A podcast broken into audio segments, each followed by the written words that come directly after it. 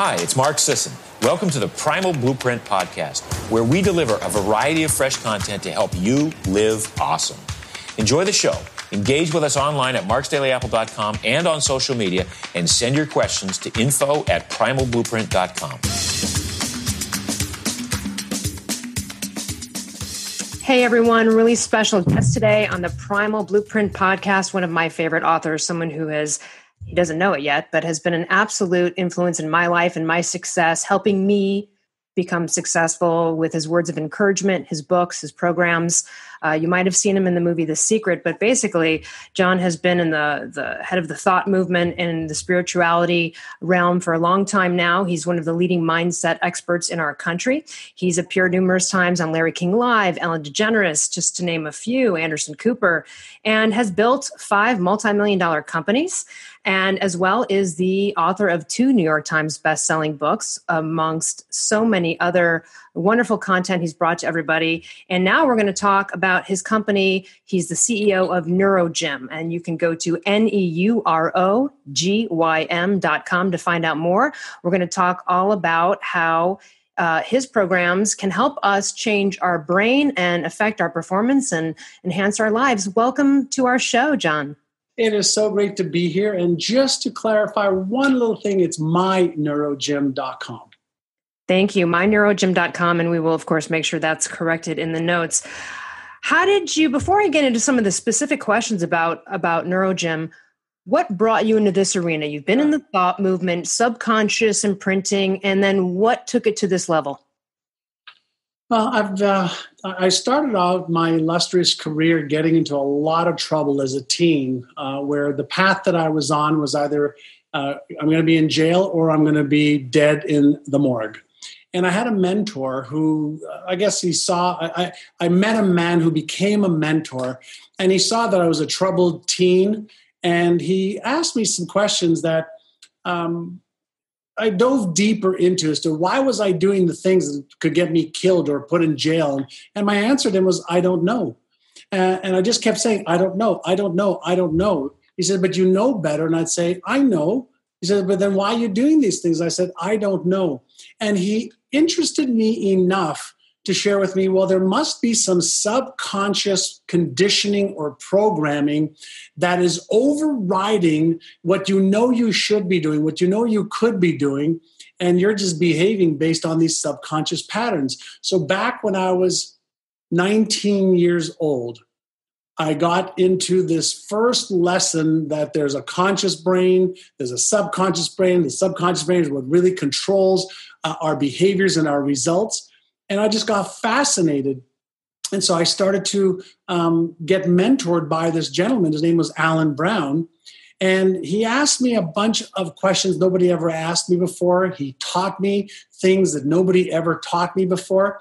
And he gave me an open canvas to create the life that I wanted to create. But then he gave me tools and resources back, you know, 37 years ago to start retraining my brain so that I could achieve some of those grander vision uh, and goals that I had in my life. And that was the beginning of it.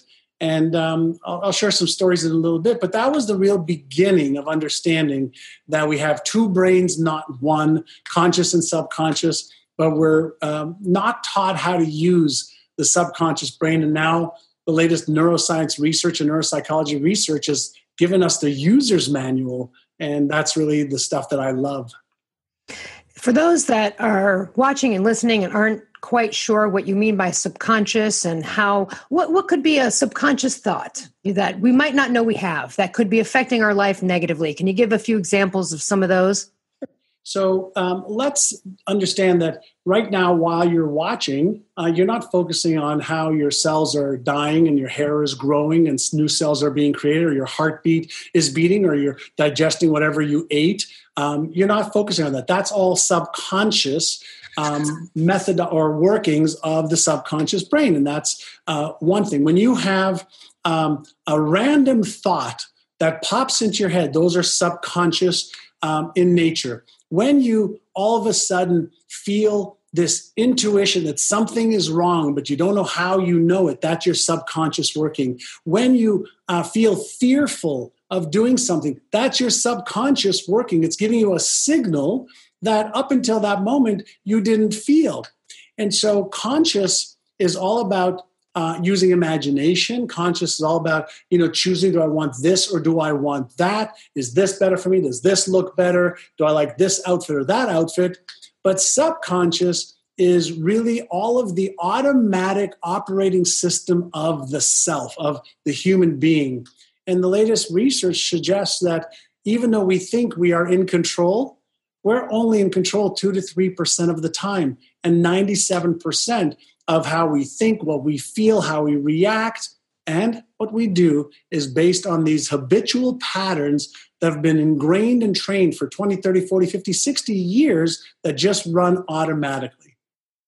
You know, people don't realize that they can rewire their brain and they can retrain their brains, which is what, you know, you're you're in the business of helping people do. What are some of these newest scientific studies that, you know, in research that are helping people unlock this hidden power? Sure.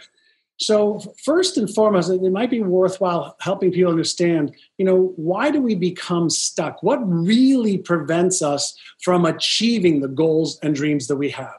So in a world that we live in today, you can type into Google, how do I fill in the blank. How do I put on makeup? How do I uh, buy shoes inexpensively? How do I set up my TV remote control? How do I build a business? How do I lose weight and keep it off? All the how to is available today for just about everything we want in health, wealth, relationships, career, business, etc.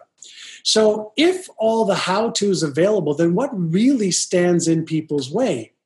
The number one, and it's not in order, but number one is self image and self esteem.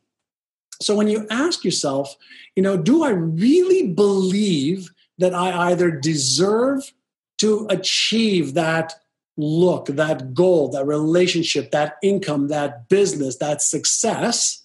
Do I really believe it? You may say on a conscious level, yes, you believe it. But if hidden in the subconscious mind, there's a little voice that says, but you're not smart enough. You're not good enough. You're not worthy. You don't deserve this. If there is an imbalance between the conscious and subconscious mind, it creates chaos in the brain. So the self image of what people believe they deserve is one of the key factors that holds people back. Uh, number two is fears are subconscious and there's over 50 of them. So for example let's say you have a goal. It doesn't make a difference what the goal is. Lose weight uh, get into a better relationship make more money build my business. If at the subconscious level there's a fear of failure you're going to put the brakes on because you're going to be afraid that you might fail. So am i really re- willing to risk it? If there's a fear that you will try your best and not succeed and disappoint yourself, your spouse, your children, or anybody else, if there's a fear of disappointment, the brakes go on. If there's a fear that you might be embarrassed, ashamed, ridiculed, or judged, uh, brakes go on. If there's a fear um, that you'll succeed and then fail, because you've heard about it or it's happened before, chances are the motivation that you have to achieve it will be overridden by the fear. And these happen subconsciously. Third is um, limiting beliefs.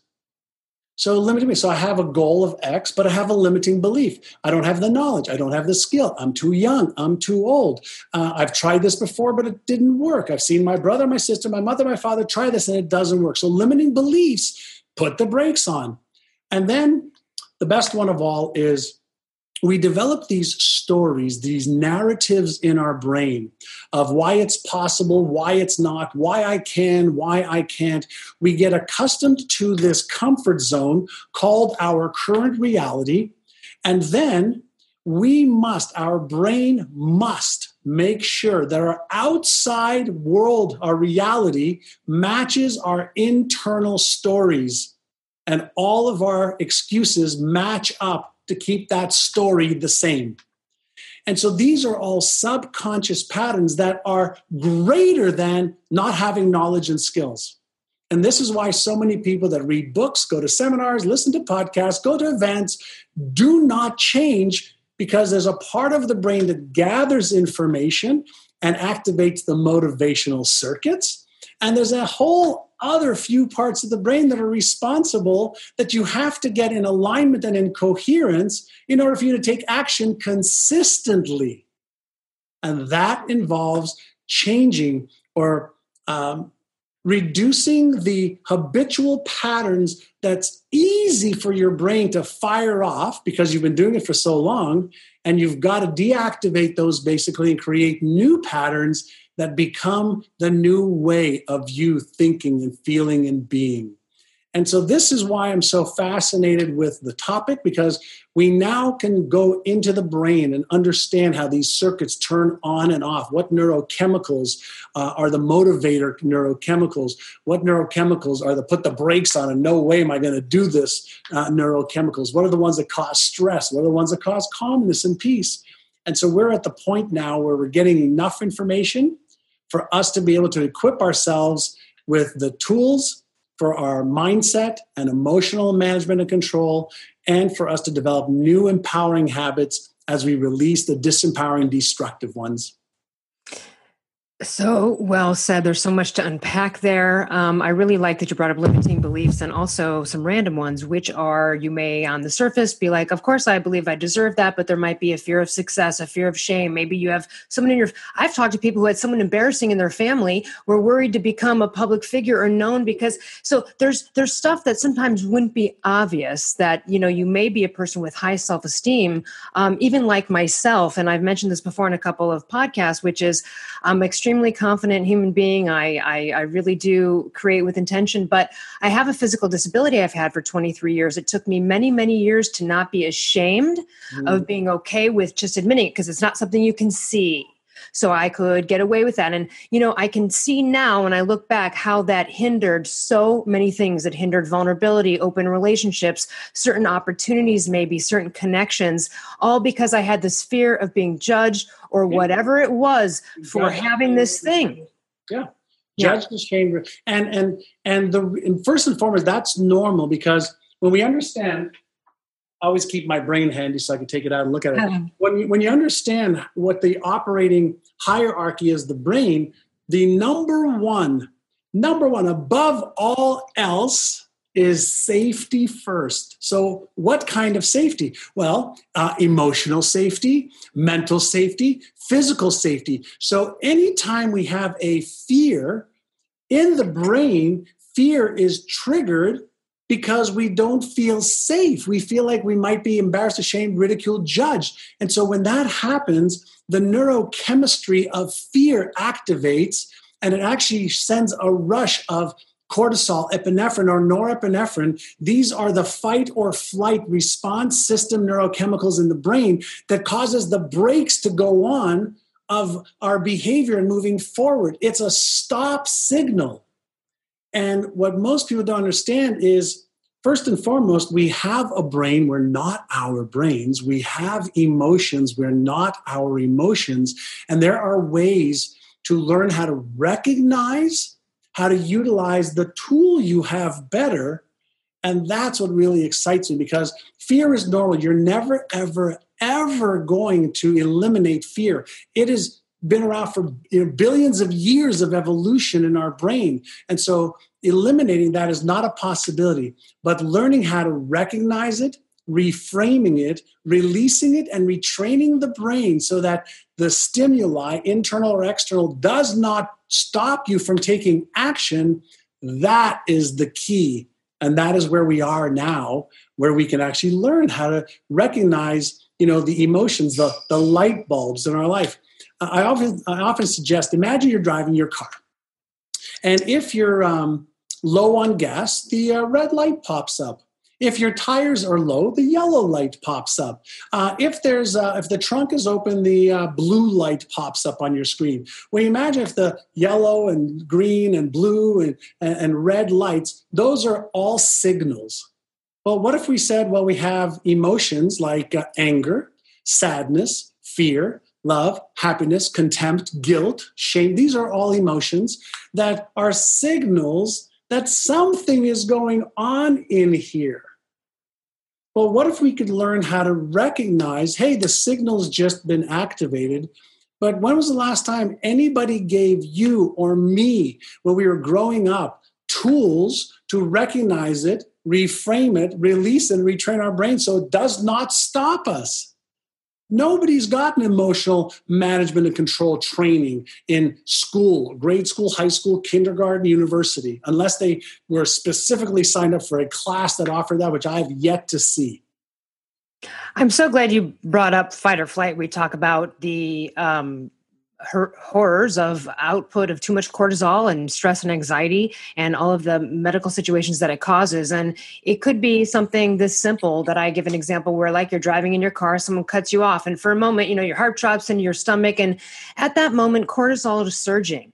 You're you're not threatened. It's over. And so some of this stuff at least i mean I, I, haven't been through your program but in starting to be aware of these things and knowing that when that happens to me now i make a conscious decision to kind of breathe it out and and get my heart rate down because i know that if i let that feeling go if i call a person this mother foe just snap you know if i continue that that cortisol is just going to keep going. It's going to be antagonistic to so many things that i'm trying to do with my health uh, furthermore just my my state of being um, and you touched on this a little bit but could we get into like what is disappointment avoidance? Mm, um, I mean, is that just really about the fear of of being disappointed or not succeeding that you already mentioned, or is there something deeper here? Yeah, so let me use um, weight loss as an example. Okay, um, there are over ten thousand, you know, different diets out there on the market. Um, chances are that anybody who's watching this right now has been on at least one diet where they have lost weight and they gained it back. And chances are, if they're over 40 or 50, uh, they've been on three or four or five or six or seven diets that that has happened where they've lost weight gained it back lost weight gained it back and they've they're so tired of that yo-yo syndrome that they won't go on another diet because they're fearful of disappointing either themselves or the people that they told they're going on a diet and they've had uh, you know pictures when they were heavier and pictures when they were lighter only to be embarrassed to put their pictures up when they're heavier again and then proclaim i'm going on another diet. So disappointment avoidance is our brain's way of saying you've done this so many times you know instead of having you disappoint yourself again i'm just going to shut off that goal and don't even try and millions and millions and millions of people in relationships in careers in business in in their health are suffering from disappointment avoidance as something that is holding them back that they don't know how to override and create a better process so that they take action and succeed. Is that repetition compulsion as well? Or those yeah. hand in hand essentially yeah, bookending each other? it goes, it goes hand in hand. We um, we tend to repeat patterns over and over and over again. So let's say you um, you, you do something and there's um, you know a reward for it. Um, and then you repeat it again, there's another reward. You repeat it again, there's another reward. You shared with somebody else, there's a double reward there because you're releasing oxytocin uh, through the sharing bonding chemical. Um, well, guess what you're prone to do? Repeat that pattern. Um, that's positive let's say you do something and fail. And then you do something and fail again you do something and fail again your brain doesn't decipher between you know something real or imagined something that uh, is really good for you or something that isn't. It becomes conditioned regardless of patterns. It is not a choice um, um, organ okay? You get to use your brain to make choices any pattern that you repeat if you keep wondering why isn't thing why isn't this working? I wonder why it's not working. How come i'm not so lucky? You know i'm i'm worried that i'm going to meet the wrong guy. I'm afraid that if i start my business or leave my job or this that this is going to happen. And you keep repeating that your brain basically says oh since you're spending so much time on all this negativity or failure or whatever the case is i'm just going to make that a default pattern in the brain and I'll conserve energy because Earlier, I said the number one responsibility of the brain is safety. You know what the number two is? Conserve energy. So anything that you repeat, any thought you repeat, any emotion you repeat, any behavior you repeat, any result you repeat, your brain says, oh, let me just make that automatic. And you don't have to even think about it. I'm just going to have you have these random thoughts that are negative or disempowering. I'm going to have these random uh, emotions that are going to be, by the way, triggered around the same time every day. Um, and I'm going to have you do the same behaviors every single day to conserve energy.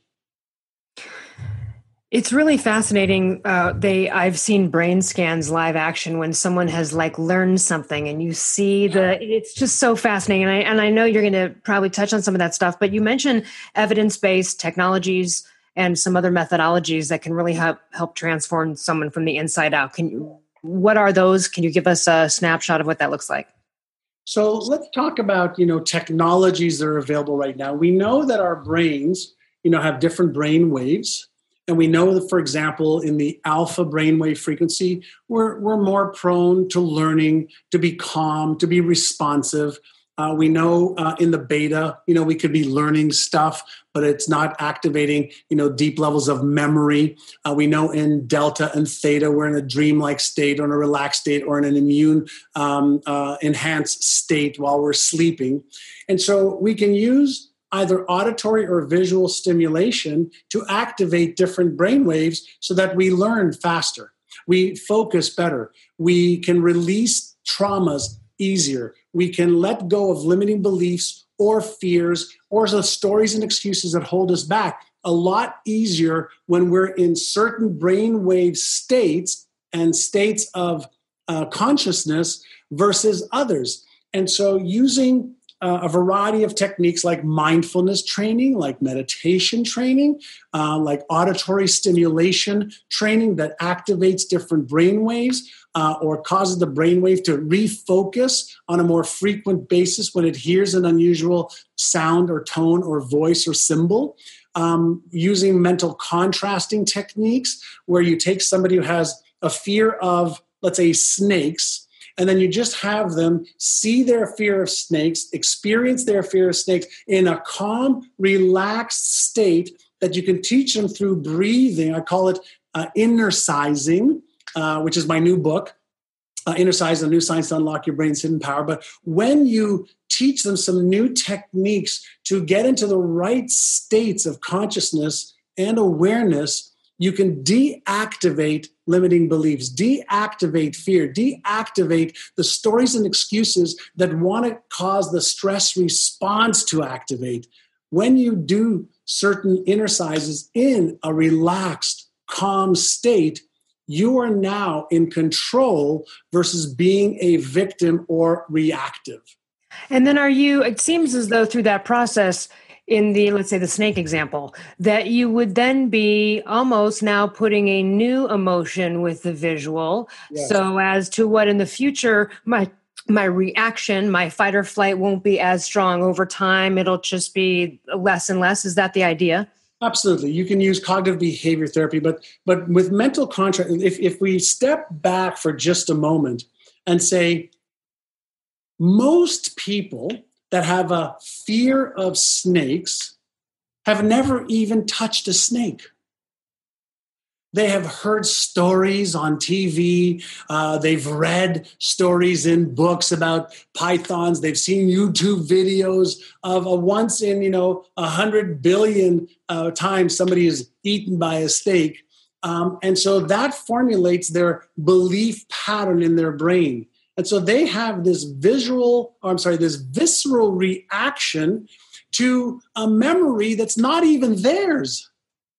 And so if you can deactivate that memory and create a new experience and association to snakes, then you can get them to overcome their fear of snakes. And so let's let's assume you, you can use desensitization therapy as well, where you take somebody who's afraid of snakes and you give them you give them like a snake about that big you know on the palm of their hand. And then you make it a little six inches bigger once they you know, once they get over the squirminess if that's what bothers them or the sensation of touching it you create some new associations for them you can start to desensitize them and their fear of snakes because of what they really are afraid of is a memory of something that they either read or heard or experienced somewhere else that really has nothing to do with the fear. Well, and I, I, I want to highlight that. That goes back to the limiting beliefs and all these other things that can be imprinted by other people. What they say it doesn't even have to be one's own personal experience. And that's why it's worth looking at it because some of these things aren't even ours, right? That's right. Now, I totally get if somebody says, I really don't like the feeling of a snake. Great, then let's change that from a fear to a feeling and let's categorize it just like, I really don't like um, pasta. I'm not afraid of pasta just because I don't like it. Now we can take what is typically known as this, oh no, I don't, I don't like snakes, to uh, no, I, I, just don't like the feeling of snakes. Okay, now we can lower the firing threshold, okay, of the amygdala and the stress response to uh, no, I just choose not to like snakes or to touch them or to hold them, but I'm not afraid of them. So a lot of times people confuse sensations and fears based on stories that are not even theirs. And so they adopt stuff from television, parents, sisters, brothers, uh, friends, etc., and they own the experience. And again, what's the brain supposed to do? Right? If if you have heard of a close friend or family member that got bitten by a snake, which is I've never heard of anybody's got bitten by a snake in 57 years. But if they did get bitten by a snake, that memory, snakes and your friend or family member, that memory, that neural pattern exists in your subconscious mind, in your memory bank. And anytime the word snake comes up, that's the memory that pops up first, which triggers the neurochemistry that you feel called your emotions.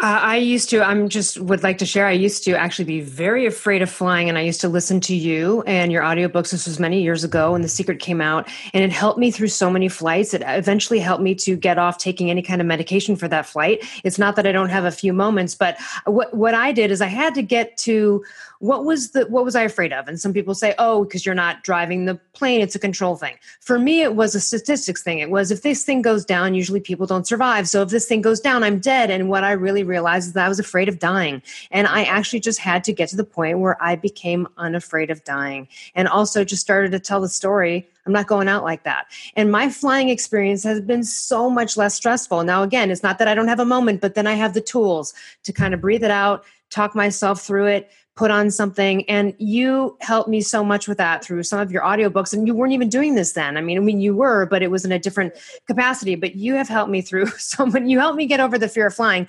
Um, let, let's talk about the brainathon. This is really exciting. What is it and how can it help us? I mean i've benefited from your work so much. I'm just glad you're getting into this area of neuroscience because a lot of times people really want to hold on to the scientific stuff or it makes more sense to them in order to move forward versus some of the more spiritual talk that mm-hmm. can just not be some people's things. But this is science and it's real and we can see it on cat scans. And so i'm excited about what you're, you're offering. Tell us about this brainathon. Awesome uh, well, you know, spirituality really focuses on you know the wisdom, the intelligence within you and all around you, and uh, a lot of the spiritual practices teach you how to tap into your own wisdom and uh, into the energetic intelligence that's all around us. That's cool. Now, the neuroscience field tries to understand, you know, what's really happening in the human brain. Uh, what circuits turn on when I look at a rose? Uh, what circuits turn on or off when I set a big goal I don't know how to achieve? What circuits turn on or off where I'm uncertain? I'm, I'm lacking confidence because I, I don't know what to do. And so the reason I got into the neuroscience field and into you know doing this brainathon is I wanted to take some of the friends that I have who are the best in the world at the research and teaching. Here's what we've learned about possibility thinking. Here's what we learned about setting goals versus achieving goals. When you set a goal, instead of doing just this, do this and this, and you're going to increase your chance of achieving that goal by 75 or 100%. When you have these disempowering emotions, uh, here's a few techniques to use to let them go so they don't control you. So, what I did is I asked a bunch of my colleagues uh, if they would come on and do a training session with me uh, that usually lasts five, six, seven, eight hours. And um, people usually join for one or two or three hours. And a lot of times they just don't want to leave because the content is so good. And so, for example, we have uh, coming up for this year's amazing new Brainathon, uh, I'm doing a session on uh, the new psychology of goal achievement. And it's all based on the latest research of where we set goals versus what causes to achieve goals. Then we, you know, we're going to have Dr. Sarah McKay, Oxford University neuroscientist, talking about the neuroscience of habits. So, how are they created? Uh, how do we let go of the ones that hold us back, that keep us stuck, that limit our success? And how do we create new ones that empower us? And she's going to be teaching a um, process called Refire to rewire your brain based on the most advanced neuroscience research right now. I've got Dr. Srinivasan Pillay from Harvard, and he is one of the leading brain imaging experts in the world and psychiatrists in the world. And he'll be teaching, you know, how do you tap into that hidden power and potential of your subconscious mind? Um, absolutely a brilliant individual, one of the top professors uh, at Harvard. Uh, I've got uh, Dr. Paul Scheele, who is uh, I mean, just an incredible researcher, but also an amazing teacher on how to activate your superpowers. And he believes, and I agree with him, every human being's got some superpowers, but they don't know how to activate them and they don't know how to really tap into them so that they can propel their lives forward. And so Dr. Um, Paul Scheele will be there as well. Uh, we've got uh, Mark Waldman, one of the top uh, brain researchers in the world talk about how do you let go of disempowering thoughts and emotions. And we also have Dr. Caroline Leaf, one of the leading um, metacognition experts in the world and brain scientists, who um, really can focus on, uh, she loves the spirituality side and the subconscious mind, how to let go of limiting thoughts, emotions, and choices. And then Lisa Wimberger, uh, also brilliant uh, neuroscience researcher, and she's going to be connecting with everybody and teaching some of her techniques to, you know, create new patterns of success as you let go of patterns that hold you back. And so, seven of us. Uh, brain success experts will be teaching. Uh, we're going to have some of our uh, amazing NeuroGym clients who are using innercising to change their brains, talk about how they're transforming as well. And it's going to be just an amazing event that'll help people get unstuck and unlock their brain for greater levels of success. And we've been doing it for this is our seventh year, and over a million people uh, have joined us for our previous brainathons. So last year we had 162,000 people sign up for it just for the day of the brainathon, which is I think what we're going to invite everybody um, that's watching this right now. Yeah, absolutely. That is um, the seventh annual Brainathon. It's October 6th, 2018. We're going to put the link in the show notes and everything you know to get there. Uh, let's touch on some of these 180 success stories, people who were maybe really limited and held back in life via fear, limiting belief, shame, whatever it is. I know you've seen so many 180s. You've seen people really improve their life. Can you give us a few specific examples of some people that have benefited so tremendously from this? I mean, it's so possible. I've I've done it myself with certain things. I I just know that this is absolutely worthwhile for everyone. Sure. So um, uh, there's a lady by the name of Kat Rama Brooks and Kat Rama is 83 years old now. Uh, a couple of years ago, her business, which was a, a, wedding planning business that she and her husband had, was just going into the tanks. I mean, just she thought she was going to go bankrupt, uh, no money, uh, no clients, um, absolutely going down the toilet. Um, she actually joined us for the brainathon discovered how she was holding herself back with her limiting beliefs because she was too old. It's maybe it's time for her to close up her shop and how she was perpetuating more negativity and disempowering behaviors. And she realized that by when she watched the brainathon we gave her some tools and techniques to uh, change the way she was thinking and to change her behaviors. And in the next 12 months she made 240 $50,000.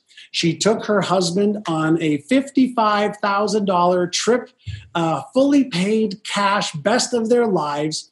And the best part was she said, you know what, now I know I'm not too old. I could do whatever I want. I could take care of myself. And that was especially valuable since her husband passed about a year later. Oh, that's so sweet. And also, it's such a what a great inspiration that it is. You, you, can't throw out the, well, I'm old, might as well just give up. She still had a passion for this. She turned it around. Yeah, that's one story. Um, another story that uh, um, comes up is Sonia Hatter. And Sonia Hatter was a, a gal who uh, became a mom, um, uh, gained weight, lost it, but she always wanted to get on stage and um, and share some of her life stories. So she was she was petrified of public speaking, but she always wanted to share. But she was um, uh, squashed by one of her teachers in school. That a teacher she really liked embarrassed her when she got up to speak this one time, and she had this debilitating fear of ever speaking out in public. Happily married, great mom, debilitating fear. So, guess what she decides? She says, I want to enter into a bodybuilding contest, but I'm petrified of going on stage. Well, she was able to watch our brainathon, understand what the fear was doing in her body, and how that was a debilitating effect on her taking action. So she started to innercise. And guess what happened? She signed up for a bodybuilding contest, even though she was petrified. Then she hired a trainer to help her get in shape.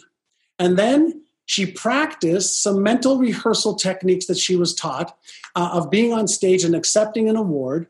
And eight months later, Sonia Hatter won the bodybuilding championship for her category in her first event ever. And guess what Sonia Hatter is doing now? She is public speaking, teaching people how she stepped into her greatness by recognizing and releasing the fear that held her back.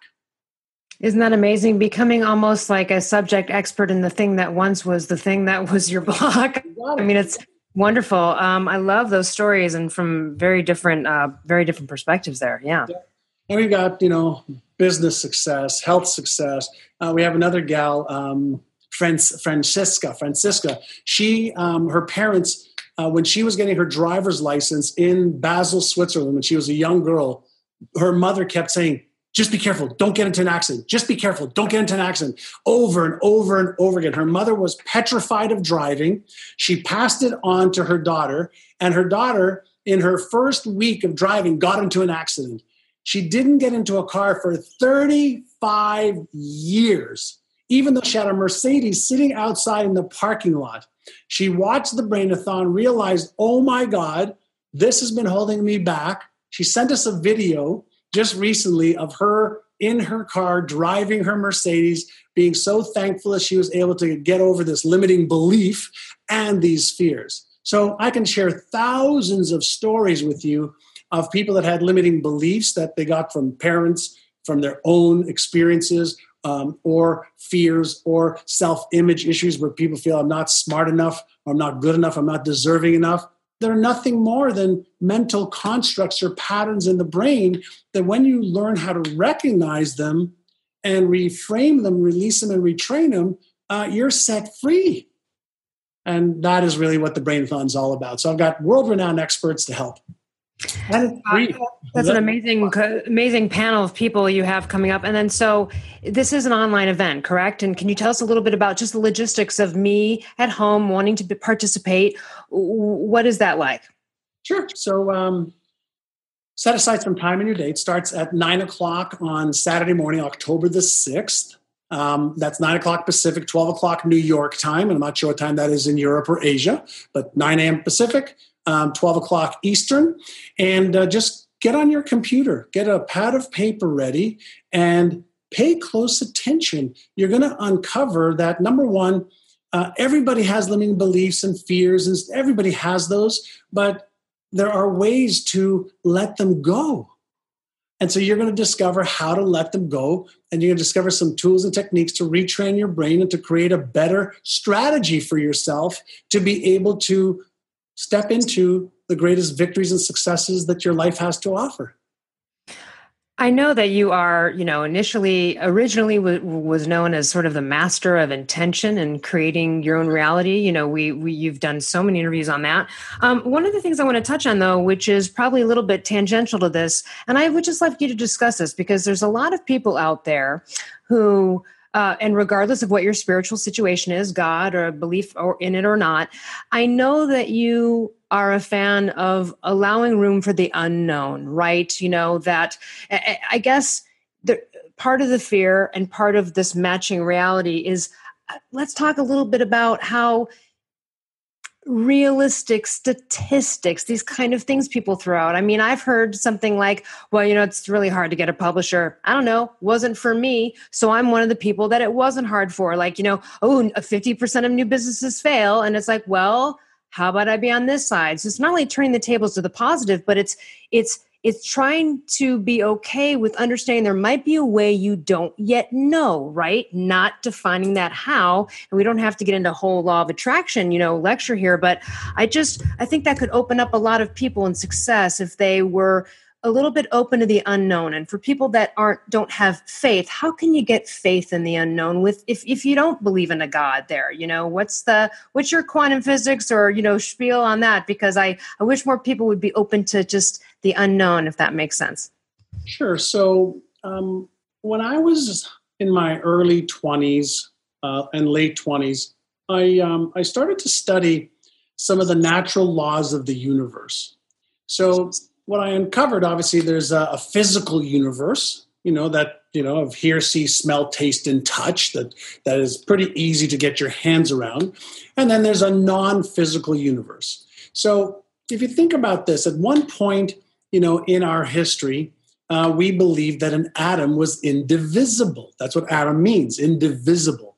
And then we learned that we can you know, not only divide an atom, but there's more power and potential in the nucleus of an atom, hence uh, atomic bomb.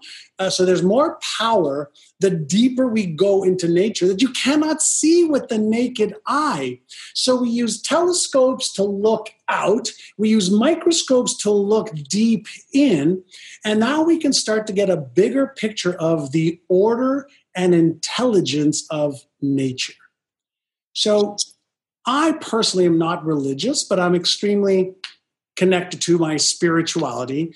And all that means for me is that there's an intelligence that gives me life right now. I'm in it, it's in me. I don't have to think about breathing. I don't have to think about moving my hands. I, you just do. I don't have to think about the trees growing. I don't have to. I don't have to think about that because nature has got this infinite intelligence within it.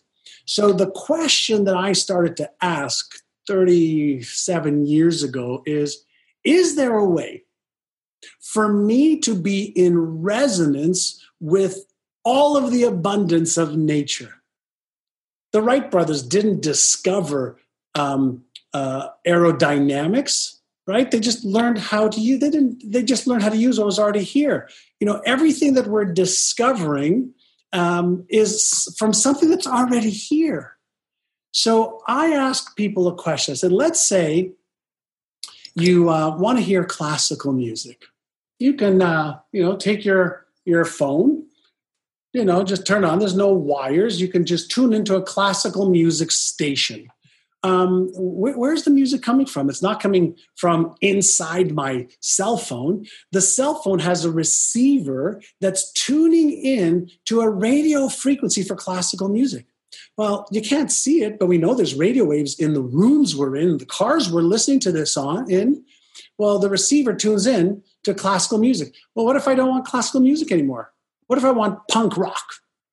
Well, I can go, okay, well, turn the station, tune into a different frequency that's already here. You can't see it, but the receivers and tuners line up and you can hear that music. Well, we have a brain that's been evolving for billions of years. It is an electromagnetic switching station that tunes in or tunes out of different frequencies. When light travels through our eyes, light is what? Energy, right? That energy of what we're seeing, okay, is deciphered by our brain and an image activates on the back of our brain called the occipital lobe. And then we have a meaning for that image and we know what that is. Same with sound, same with tactile. Well, if you want to achieve um, the relationship of your dreams, to meet somebody that you love, to find business success, to find relationship success, uh, to, to whatever it is, it's already here. Now, here's something most people don't understand: is you cannot say. Um, 50% of businesses fail therefore you know i probably shouldn't try because your brain says okay let me show you that 50% right you can't say it's really hard to meet um, the love of my life and your brain's going to say oh no no no don't worry about that i'll make it happen your brain says okay i'm going to make it really hard because that's what you're tuning into so are you tuning into the how hard it is, how difficult it is, how impossible it is, how it's not meant for you? Is that what you're tuning into? Or are you able to say, hey, that possibility exists, but so does this. Let me focus on this. So when you learn how to tune your attention units, again, you have a brain, you're not your brain. You could teach it to be aware of this and this and this and this could go wrong. Yes, we I agree. In the universe we live in, there is a something called the law of polarity. You cannot have an up without a down, an inside without an outside. You cannot have uh, anything in the universe, a proton without an electron, in balance and equal proportions. We live in a universe of balance and proportions. But what most people don't understand is when you focus on the disempowering or negative, and you keep doing that, then you are training your brain to keep focusing on that, and it deletes and distorts all of the other stuff. That is um, something that so many people do. And we live in a universe of duality. So you cannot have this without that. It, it doesn't occur in nature.